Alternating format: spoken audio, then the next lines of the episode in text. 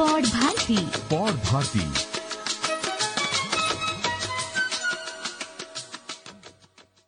पौड भारती का ये नया चैनल सोपान केंद्रित है नौकरी करियर और कामकाज की दुनिया पर। सोपान माने सीढ़ी यानी इस पॉडकास्ट का उद्देश्य है आपके करियर में समृद्धि की सीढ़ी बनना। ऐसी कौन सी चीज़ है जिसकी लत लगने से ज़िंदगी खत्म हो जाती है? पॉट भारती के श्रोताओं को, अंकुर वारिकू का हेलो, नमस्कार, आदाब।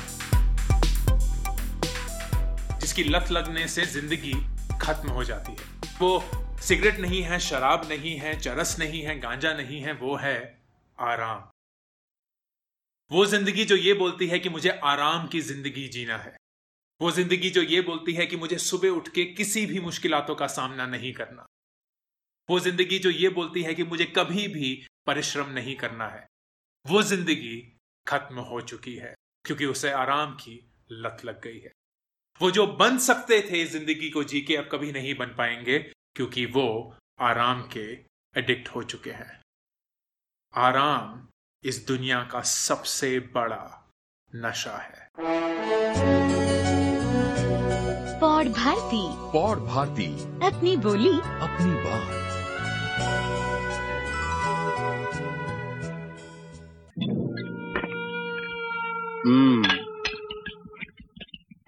यहाँ से पचास पचास कोस दूर गाँव में जब बच्चा रात को रोता है तो माँ कहती है, बेटे, सो जा।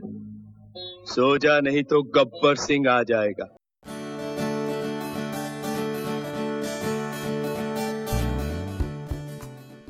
उन्नीस सौ पचहत्तर में निर्मित रमेश सिप्पी की फ़िल्म शोले में गब्बर सिंह ने अपने ब्रांड की रेपुटेशन किस तरह से बनाई?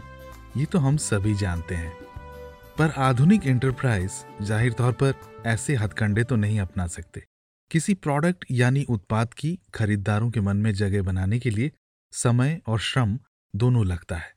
और ये काम उत्पाद प्रबंधन यानी प्रोडक्ट मैनेजमेंट से शुरू होता है, जो कंसेप्चुलाइजेशन डेवलपमेंट पोजीशनिंग और प्राइसिंग यानी मूल्य निर्धारण तक अपने ग्राहकों पर ध्यान केंद्रित कर उत्पाद पर काम करते हैं। सर्वोत्तम उत्पाद बनाने के लिए उत्पाद प्रबंधक यानी प्रोडक्ट मैनेजर्स संगठन के भीतर रहकर ग्राहकों की वकालत करते हैं और सुनिश्चित करते हैं कि बाज़ार की आवाज़ सुनी और मानी जाए। ग्राहक पर इस फोकस के माध्यम से प्रोडक्ट टीम नियमित रूप से बेहतर डिज़ाइन और परफॉर्मेंस वाले उत्पाद बना पाती है। इस डिजिटल युग में जहाँ हर दिन नई तकनीक से बेहतर समाधान बनाए जाने की होड़ है ग्राहकों की अपेक्षाओं की अंतरंग समझ और उसके अनुरूप प्रोडक्ट बनाने की क्षमता की पहले से कहीं अधिक आवश्यकता है। और यही प्रोडक्ट मैनेजमेंट और प्रोडक्ट मैनेजर की मुख्य भूमिका है। 2012 में अमेरिकी उद्यमी बेन हॉरोविट्स ने अपने लेख good product manager bad product manager में कहा कि एक अच्छा प्रोडक्ट मैनेजर उत्पाद का सीईओ होता है।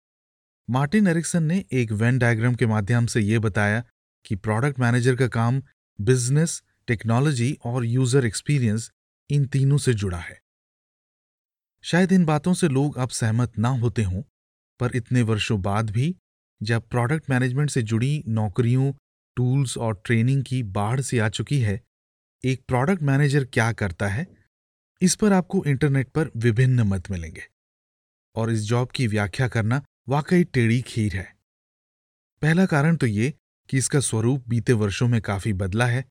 दूसरा कि प्रोडक्ट मैनेजर का रोल टीम और संस्थान के आकार के मुताबिक बदलता रहता है।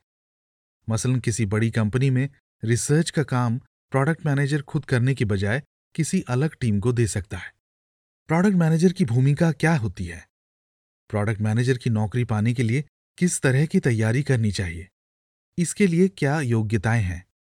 इन सब बातों पर चर्चा करने के लिए मैंने बातचीत की मूविंग में चीफ प्रोडक्ट ऑफिसर के पद पर कार्यरत जया झा से। जया गूगल में एसोसिएट प्रोडक्ट मैनेजर यानी एपीएम के रूप में काम कर चुकी हैं तथा प्रैक्टिकल पीएम और पोथी डॉट कॉम की सह संस्थापक भी हैं। जया पौट भारती सोपान के इस अंक में आपका स्वागत है। आपने हमारे श्रोताओं के लिए समय निकाला, इसके लिए बहुत बहुत शुक्रिया। तो शुरुआत आपके परिचय से ही की जाए। अपने बारे में कुछ बताएँ। पढ़ाई की बात करें तो मैंने आईआईटी कानपुर से कंप्यूटर साइंस में बीटेक किया हुआ है। उसके बाद आई एम लखनऊ से एमबीए किया। और ग्रेजुएशन के बाद one of my first jobs जो थी वो गूगल के एपीएम प्रोग्राम में थी बैंगलोर में। उस तरह से प्रोडक्ट मैनेजमेंट में शुरुआत हुई। गूगल में कुछ समय काम करने के बाद मैंने अपनी कंपनी चालू की पोती डॉट कॉम जो कि टेक और पब्लिशिंग स्पेस में है। आठ साल तक मैंने उसमें फुल टाइम काम किया। अब मेरी टीम उसको चला रही है, आठ साल के बाद ज़्यादा ज़रूरत नहीं थी उन्हें मुझे तो मैं ऑपरेशनली फिर उससे हट गई। अगले ढाई सालों तक मैंने कम्प्लीटली डिफरेंट एक स्पेस में काम किया। मेरी कंपनी जो है वो स्मॉल एंड मार्जिनल फार्मर्स के बीच में ऑर्गेनिक फ़ार्मिंग को बढ़ावा देने की कोशिश कर रही थी। फिर मैं टेक प्रोडक्ट स्टार्टअप वर्ल्ड में वापस आई मीशो के साथ। वहाँ पे मैंने एक प्रोडक्ट लीडरशिप रोल में ज्वाइन किया। कुछ महीने तक मैंने इंडिपेंडेंट प्रोडक्ट मैनेजमेंट कंसल्टिंग की और अभी मैं मूविंग एक इलेक्ट्रिक मोबिलिटी स्टार्टअप है। वहाँ पर चीफ प्रोडक्ट ऑफिसर हूँ। और साथ में मैं द प्रैक्टिकल पीएम भी चलाती हूँ, जो कि कम्युनिटी को प्रोडक्ट मैनेजमेंट के बारे में बताने का इन्फॉर्म करने का एक प्रयत्न है। प्रैक्टिकल पीएम के तहत आपने जो यूट्यूब सीरीज़ बनाई है, उस पर तो आपको अच्छा रिस्पॉन्स मिल रहा है। आपके टेलीग्राम समूह में भी काफ़ी लोग जुड़े हैं। और आप लिंक्डइन पर भी प्रोडक्ट मैनेजर की रिक्तियों के बारे में सूचना देती रहती हैं। क्या भविष्य में इस विषय पर फॉर्मल कोर्सेज भी शुरू करना चाहेंगी? नॉट सो मच उतना फॉर्मल ट्रेनिंग में मेरा भरोसा नहीं है। uh, लेकिन उद्देश्य इसका ये कि मैं चाहती हूँ कि बेटर प्रोडक्ट मैनेजर्स हमारे इंडस्ट्री में रहें। आपने भी नोटिस किया ही होगा कि प्रोडक्ट मैनेजमेंट आजकल एकदम यूफान पे हर कोई प्रोडक्ट मैनेजर बनना चाहता है। लेकिन जब मैंने प्रोडक्ट मैनेजमेंट ऑर्गेनाइजेशंस बनाए या उनमें काम किया तो मैंने हमेशा देखा है कि हायरिंग में बहुत दिक्कत होती है। इवन इफ़ आप एक परफेक्ट रेज्यूमे वाले लोगों को इंटरव्यू कर रहे हैं तो आपको रियलाइज़ होता है कि लोग प्रोडक्ट मैनेजर्स बन तो गए हैं बट स्किल्स uh, अभी भी नहीं है प्रोडक्ट मैनेजर्स की। तो कोई गारंटी नहीं है कि वो दूसरे ऑर्गेनाइजेशन में जाके सक्सेसफुल होंगे। तो ये चीज़ मुझे थोड़ी खलती है प्रोडक्ट मैनेजर बनना हर कोई चाह रहा है लेकिन अच्छा प्रोडक्ट मैनेजर बनने के लिए सफिशियंट uh, ध्यान कोई नहीं दे रहा ना तो प्रोडक्ट मैनेजर दे रहे हैं ना कोई उन्हें सिखाने की कोशिश कर रहा है। तो प्रैक्टिकल पीएम उस डायरेक्शन में एक एफर्ट है कम्युनिटी एफर्ट है, कोई ऐसा अभी ट्रेनिंग वगैरह के मामले में कमर्शियली मैंने कुछ सोचा नहीं है। आपने सही कहा कि प्रोडक्ट मैनेजमेंट के बारे में एक तरह का उफान दिख रहा है। मैनेजमेंट संस्थान अचानक इस विषय पर एग्जीक्यूटिव प्रोग्राम शुरू कर रहे हैं, अनेक नए ऑनलाइन कोर्सेज का भी रेला दिख रहा है। तो प्रोडक्ट मैनेजमेंट में रुचि का ये उफान क्या बस एक तात्कालिक धुन या फैड है या इसके पीछे कुछ और ठोस कारण है? थोड़ा पागलपन सा है कि सबको बढ़ना है, वो शायद फैड है, लेकिन प्रोडक्ट मैनेजमेंट का रोल बाय इटसेल्फ फैड नहीं है, क्योंकि आज के दौर में हर ऑर्गेनाइजेशन का जो डिजिटल पीस है, वो इंफ्रास्ट्रक्चर की तरह नहीं रहा है कि आपने एक ईमेल सॉल्यूशन उठा लिया, उस तरह की चीज़ सारे डिजिटल पोर्शंस के बारे में नहीं कही जा सकती है। जो digital part of the business है हम उसको डिजिटल प्रोडक्ट कह सकते हैं, वो आपके बिज़नेस का बहुत ही इंपॉर्टेंट और अभिन्न पार्ट है और बिज़नेस को सिर्फ़ चलाने का नहीं, बल्कि बिज़नेस की स्ट्रेटेजी का। तो आपका डिजिटल प्रोडक्ट इवन जो ट्रेडिशनली एक offline sales marketing driven business रहा होगा, उसको भी बेहतर बनाने का और स्ट्रेटेजिकली स्ट्रॉन्ग बनाने का कॉम्पिटेटिव एडवांटेज लाने का डिजिटल प्रोडक्ट उसमें बहुत बड़ी भूमिका निभा सकता है। ये आईटी से डिजिटल प्रोडक्ट का जो शिफ्ट है मेंटालिटी की उसका मतलब है कि आपको प्रोडक्ट मैनेजर्स चाहिए, हर तरह के ऑर्गेनाइजेशन में। तो इसी वजह से ज़्यादा रोल्स क्रिएट हो रहे हैं। जब ये थोड़ा ज़्यादा नीच डिसिप्लिन था, जो प्रेस्टीज है रोल की, वो उस समय से चली आ रही है। तो क्योंकि ज़्यादा रोल क्रिएट हो रहे हैं और प्रेस्टीज है तो लोग थोड़ा पीछे भाग रहे हैं। वो जो मिसमैच है, थोड़ा मैड रश है to become a product manager वो होपफुली थोड़ी शांत हो जाएगी। लेकिन as a very very important job profile या discipline product management I think की रहने वाला है। मेरा अगला सवाल ये है कि क्या प्रोडक्ट मैनेजमेंट संबंधित नौकरियाँ मुख्यतः स्टार्टअप्स में ही हैं या फिर पारंपरिक आईटी या नॉन आईटी संस्थानों में भी प्रोडक्ट मैनेजर के रोल उभर रहे हैं? देखिए सबसे ज़्यादा रोल तो स्टार्टअप से सामने आते हैं आ, इंडिया में जो ट्रेडिशनल बिजनेसेस थोड़ा ट्रांसफॉर्म करना चाह रहे हैं डिजिटल डायरेक्शंस में जा रहे हैं। तो समझिए कि अगर ट्रेडिशनल मीडिया हाउसेज अब डिजिटल कंटेंट प्रोडक्ट बनाना चाह रहे हैं। तो उस तरह की जगहों पे ये रूल्स उभर के सामने आ रहे हैं, मैं अक्सर ही देखती हूँ। बेसिकली जो ऑर्गेनाइजेशन अपने एग्जिस्टिंग बिज़नेस को डिजिटल ले जाना चाह रहे हैं, वहाँ पे डिजिटल प्रोडक्ट मैनेजर्स के रोल आएँगे ही आएँगे। ट्रेडिशनल आईटी ऑर्गेनाइजेशंस का काम थोड़ा डिफरेंट होता है। अगर एक प्रोडक्ट मैनेजमेंट का ऑर्गेनाइजेशन आपको बनाना है तो डिजिटल प्रोडक्ट आपके बिज़नेस का अभिन्न हिस्सा होना ज़रूरी है। उसके ऊपर आपका स्ट्रैटेजिक कंट्रोल होना ज़रूरी है। तो एक एनवायरनमेंट जहाँ पे कि क्या बनाना है, ये कोई और डिसाइड करता है, वहाँ पे प्रोडक्ट मैनेजर का रोल ज़्यादा रह नहीं जाता है। वहाँ पे ज़्यादा डिलीवरी की बात होती है। तो इसलिए मुझे नहीं पता कि ट्रेडिशनल आईटी ऑर्गेनाइजेशंस में ये रोल बहुत अच्छे तरीके से निकलेंगे या नहीं निकलेंगे। तभी निकलेंगे अगर वो आईटी ऑर्गेनाइजेशंस खुद अपना प्रोडक्ट बनाने लगे एंड आई एम श्योर कि जहाँ पे प्रोडक्ट्स बनाए हैं उन्होंने, वहाँ पे प्रोडक्ट्स के रोल होंगे। आमतौर पर एक प्रोडक्ट मैनेजर का काम क्या होता है? उसका जॉब डिस्क्रिप्शन क्या होता है? दो तरीके से टिपिकली आप डेफिनेशन सुनते हैं। एक प्रोडक्ट मैनेजर को सब कुछ करना होता है, उसे टेक्नोलॉजी भी आनी चाहिए, उसे डिज़ाइन भी आना चाहिए, उसे बिज़नेस भी आना चाहिए। लेकिन वो मेरे ख्याल से जॉब डिस्क्रिप्शन नहीं है, वो ऑलमोस्ट रिक्वायरमेंट है मोस्ट ऑफ़ द टाइम कि प्रोडक्ट मैनेजर का रोल अच्छा करने के लिए आपके पास ब्रॉड नॉलेज बेस होना चाहिए। आपको हर तरह की चीज़ें समझ में आनी चाहिए इवन दो वो आपका प्राइमरी काम नहीं है। अगर आप मुझसे जॉब डिस्क्रिप्शन पूछेंगे तो मेरे हिसाब से प्रॉब्लम्स को डिफाइन करना प्रॉब्लम स्टेटमेंट्स को डिफाइन करना बहुत क्लियरली सारे स्टेक होल्डर्स के लिए उसके आगे जाके उसके uh, सही सॉल्यूशंस डिसाइड करना। ये प्रोडक्ट मैनेजर्स का सबसे बड़ा काम है। और इसीलिए उनको टेक्नोलॉजी भी समझना ज़रूरी है उनको डिज़ाइन भी समझना ज़रूरी है उनको बिज़नेस भी समझना ज़रूरी है। प्रोडक्ट एक्चुअली क्या रोल प्ले कर सकता है बिज़नेस में और कैसे वो रोल प्ले करेगा क्या रोल प्ले कर सकता है, उसके लिए बिज़नेस समझना ज़रूरी है। कैसे वो रोल प्ले करेगा, उसके लिए आपको टेक्नोलॉजी डिज़ाइन सब कुछ समझना ज़रूरी है। प्रोडक्ट मैनेजर का सबसे बड़ा रोल प्रॉब्लम डेफिनेशन और प्रॉब्लम सोल्यूशन होती है, मेरे ख्याल से। जब आप प्रोडक्ट मैनेजर्स हायर करती हैं, जाया तो किन विशेषताओं की परख करती हैं? क्या तकनीकी पहलू जैसे कि सिस्टम डिज़ाइन पर सवाल पूछे जाते हैं? क्या प्रोडक्ट मैनेजमेंट के क्षेत्र में पूर्व अनुभव की जानकारी ली जाती है? एक तो ये है कि प्रोडक्ट मैनेजर्स अलग अलग लेवल पे काम करते हैं तो इंटरव्यू एग्जैक्टली exactly किस डायरेक्शन में ज़्यादा जाएगा, ये इस पर डिपेंड करता है कि मैं किस लेवल के लोगों का इंटरव्यू ले रही हूँ। अगर आप एकदम एंट्री लेवल की बात करें तो एंट्री लेवल के लोगों में मैं बहुत ज़्यादा एनालिटिक्स कैपेबिलिटी पे ध्यान देती हूँ, और इनफैक्ट मेरा रिकमेंडेशन होता है कि एनालिटिक्स के ज़रिए फ्रेशर्स प्रोडक्ट मैनेजमेंट में घुसने की कोशिश करें। क्योंकि अगर आप हार्ड स्किल्स एनालिटिक्स की देखें, जिसमें कि आपको डेटा से किसी क्वेश्चन का आंसर निकालना है तो उसका स्कोप सफिशिएंटली लिमिटेड है कि एक फ्रेशर उस पर काम कर सकता है। लेकिन एट द सेम टाइम वो जो बड़ी प्रॉब्लम सॉल्विंग वाला रोल होता है प्रोडक्ट मैनेजर्स का, उसका एक मिनिएचर फॉर्म है। तो आप उस रोल के लिए तैयार भी हो रहे हैं। अगर मैं एंट्री लेवल के लोगों को इंटरव्यू कर रही हूँ प्रोडक्ट मैनेजमेंट के लिए तो मेरा इंटरव्यू से पहले भी पहला स्टेप ये होगा कि मैं उनको हार्डकोर एनालिटिक्स स्किल पे जज करूँगी और खास करके मैंने स्टार्टअप्स में काम किया है तो बहुत स्पेसिफिकली मैं सीक्वल पाइथन इन सब चीज़ों पे जज करती हूँ। उसके बाद अगर मैं प्रोडक्ट रोल के लिए उस एनालिस्ट को भी हायर कर रही हूँ, फिर मैं एट सर्टन लेवल वो प्रॉब्लम सॉल्विंग देखना चाहूँगी कि एक फीचर के लेवल पे या फिर एक छोटी प्रॉब्लम के डेफिनेशन के लेवल पे अगर प्रॉब्लम स्टेटमेंट उन्हें दिया गया है तो वो सोल्यूशन तक सिस्टमैटिक तरीके से पहुँच पा रहे हैं कि नहीं पहुँच पा रहे हैं। आपने कुछ किया पास में, वो इम्पोर्टेंट है बट आपने वो कैसे किया ये ज़्यादा इंपॉर्टेंट है, क्योंकि अगर आपके पास वो सिस्टमेटिक प्रॉब्लम सॉल्विंग प्रोसेस नहीं है तो आप वो दोबारा कर पाएँगे, इसकी कोई गारंटी नहीं है। इसी का थोड़ा बड़ा वर्जन हो जाएगा जब मैं और सीनियर लेवल के प्रोडक्ट्स की बात कर रही हूँ। तो product manager senior product manager के लेवल पे मैं ये भी देखना चाहूँगी कि वो प्रॉब्लम डिफाइन कर पाते हैं कि नहीं कर पाते हैं, वो क्लैरिफिकेशन पूछ पाते हैं कि नहीं पूछ पाते हैं, अगर कुछ क्लियर नहीं है। वो ये सोच पाते कि नहीं सोच पाते कि और क्या क्या एस्पेक्ट ऑफ़ दिस प्रॉब्लम उन्हें कंसिडर करना चाहिए, इससे पहले कि वो सोल्यूशन बताए। और एक काफ़ी बड़े प्रॉब्लम को वो उसी तरह सिस्टमेटिक तरीके से ब्रेक डाउन करके अल्टीमेटली सोल्यूशन तक आ पाते हैं कि नहीं आ पाते हैं।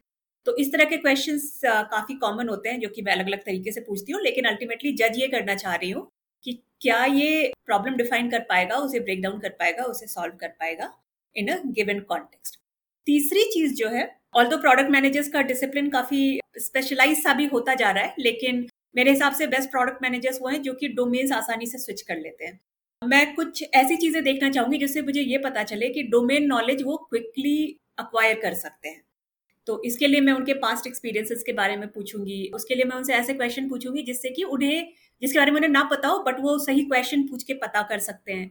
तो ये एक कैपेबिलिटी है जो कि मैं देखना चाहूँगी खास करके पीएम सीनियर पीएम और उसके ऊपर के लेवल पे।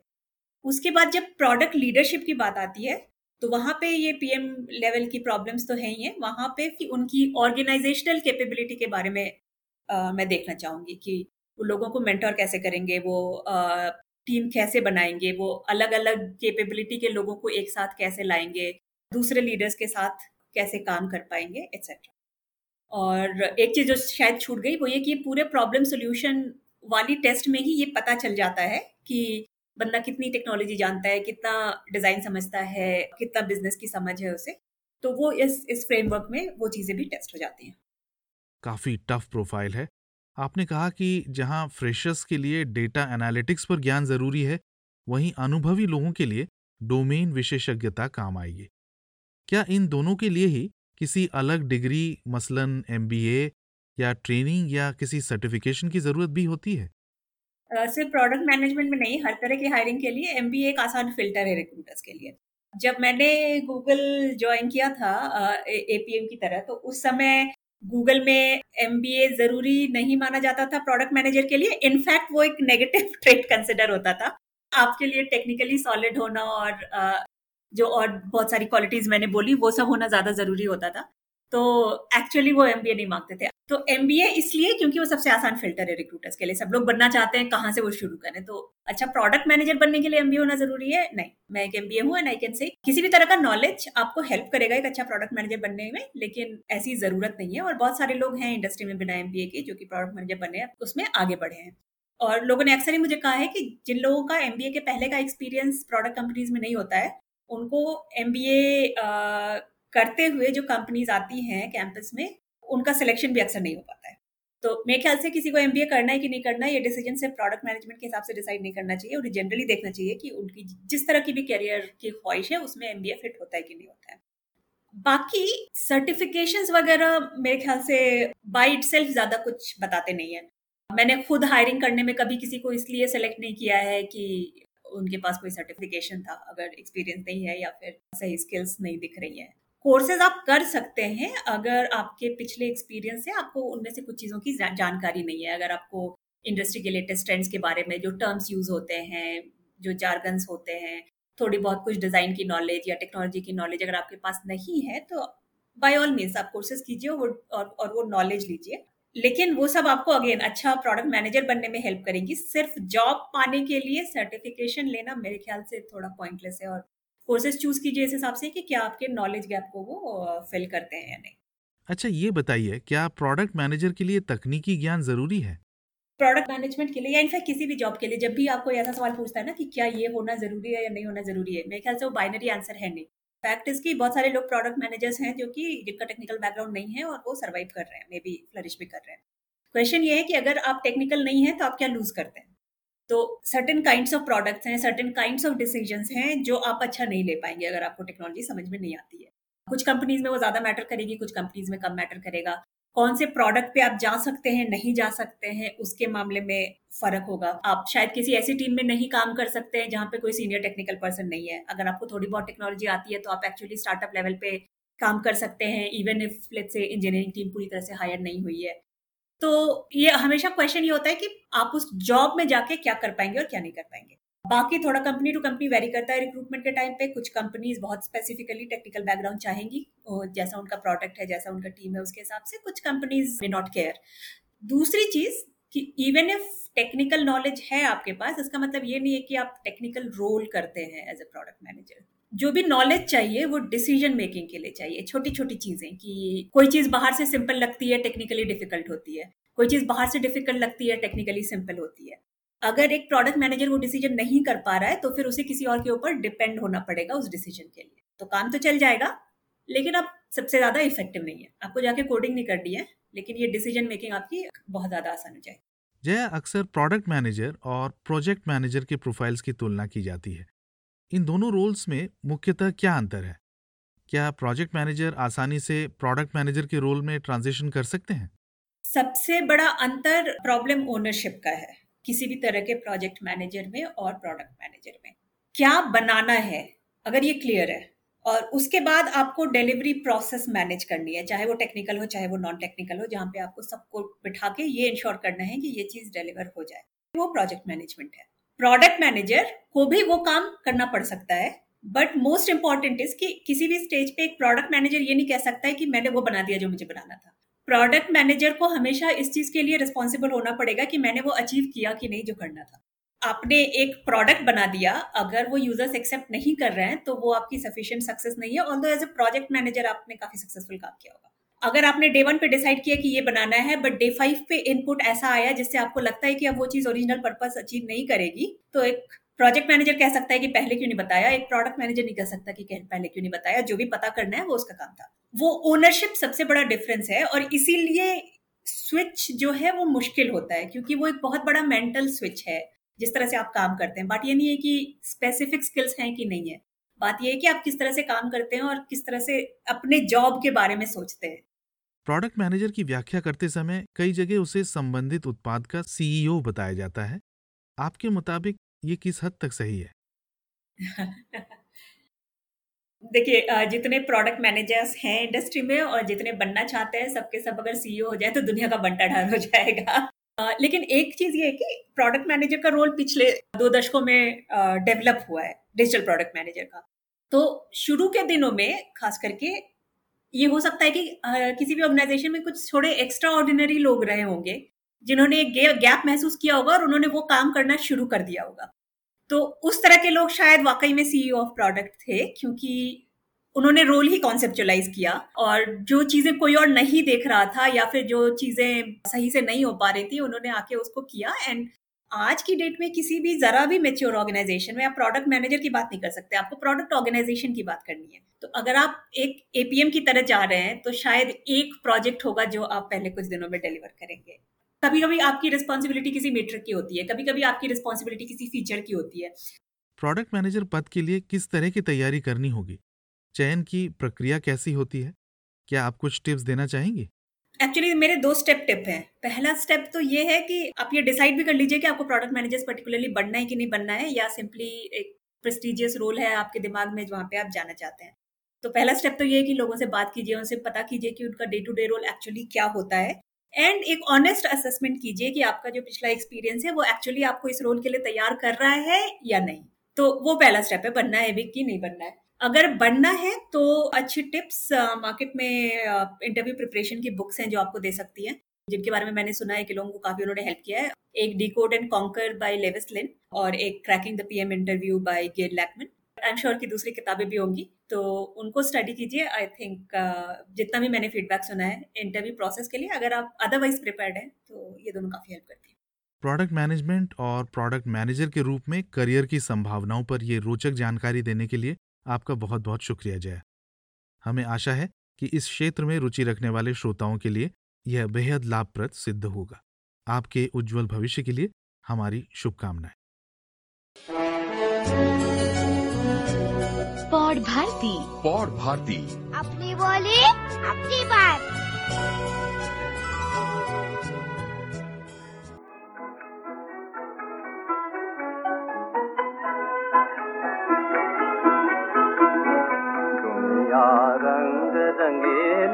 बाबा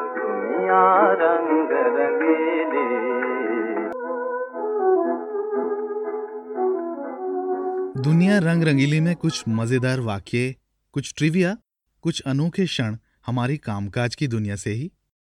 मित्रों, हमने ये तो कई बार सुना होगा कि an idea can change the world पर जिस आइडिया का बल्ब हमारे दिमाग में जला, लगभग आठ अरब की आबादी वाले इस जगत में, ये प्रबल संभावना है कि यह बल्ब किसी और के दिमाग में भी जला हो। इसलिए अपने इस आइडिया का लाभ उठाने के लिए गुणी लोग इस पर पेटेंट हासिल करते हैं।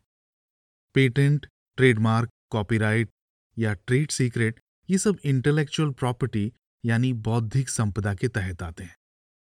तो पेटेंट इन्वेंटर यानी आविष्कारक को अधिकार देता है कि कोई भी व्यक्ति या संस्था उसकी सहमति के बगैर उस आविष्कार को अगले 20 वर्षों तक ना तो इस्तेमाल कर सकती है और ना ही बेच सकती है। साथ ही ये आविष्कारक को ये अधिकार भी देता है कि वे अपने आइडिया के आधार पर स्वयं कोई उत्पाद बाज़ार में लाकर या किसी दूसरे को ऐसा करने का लाइसेंस देकर पैसा कमा सके। तो क्या किसी भी आइडिया पर पेटेंट हासिल किया जा सकता है? जी नहीं। केवल ऐसा आइडिया या आविष्कार ही इसका पात्र होता है, जो पहला अनोखा या नया हो, दूसरा उसमें नॉवल्टी हो, यानी कि ये सबसे अलग हो, और तीसरा वो एक ऐसा आविष्कार हो, जो यूजफुल हो। किसी समस्या का समाधान करता हो और जो दावे किए गए हों उन पर प्रैक्टिकली खरा उतरता हो। अरे कहना क्या चाहते हो? जी जी मुद्दे पर आ रहा हूँ।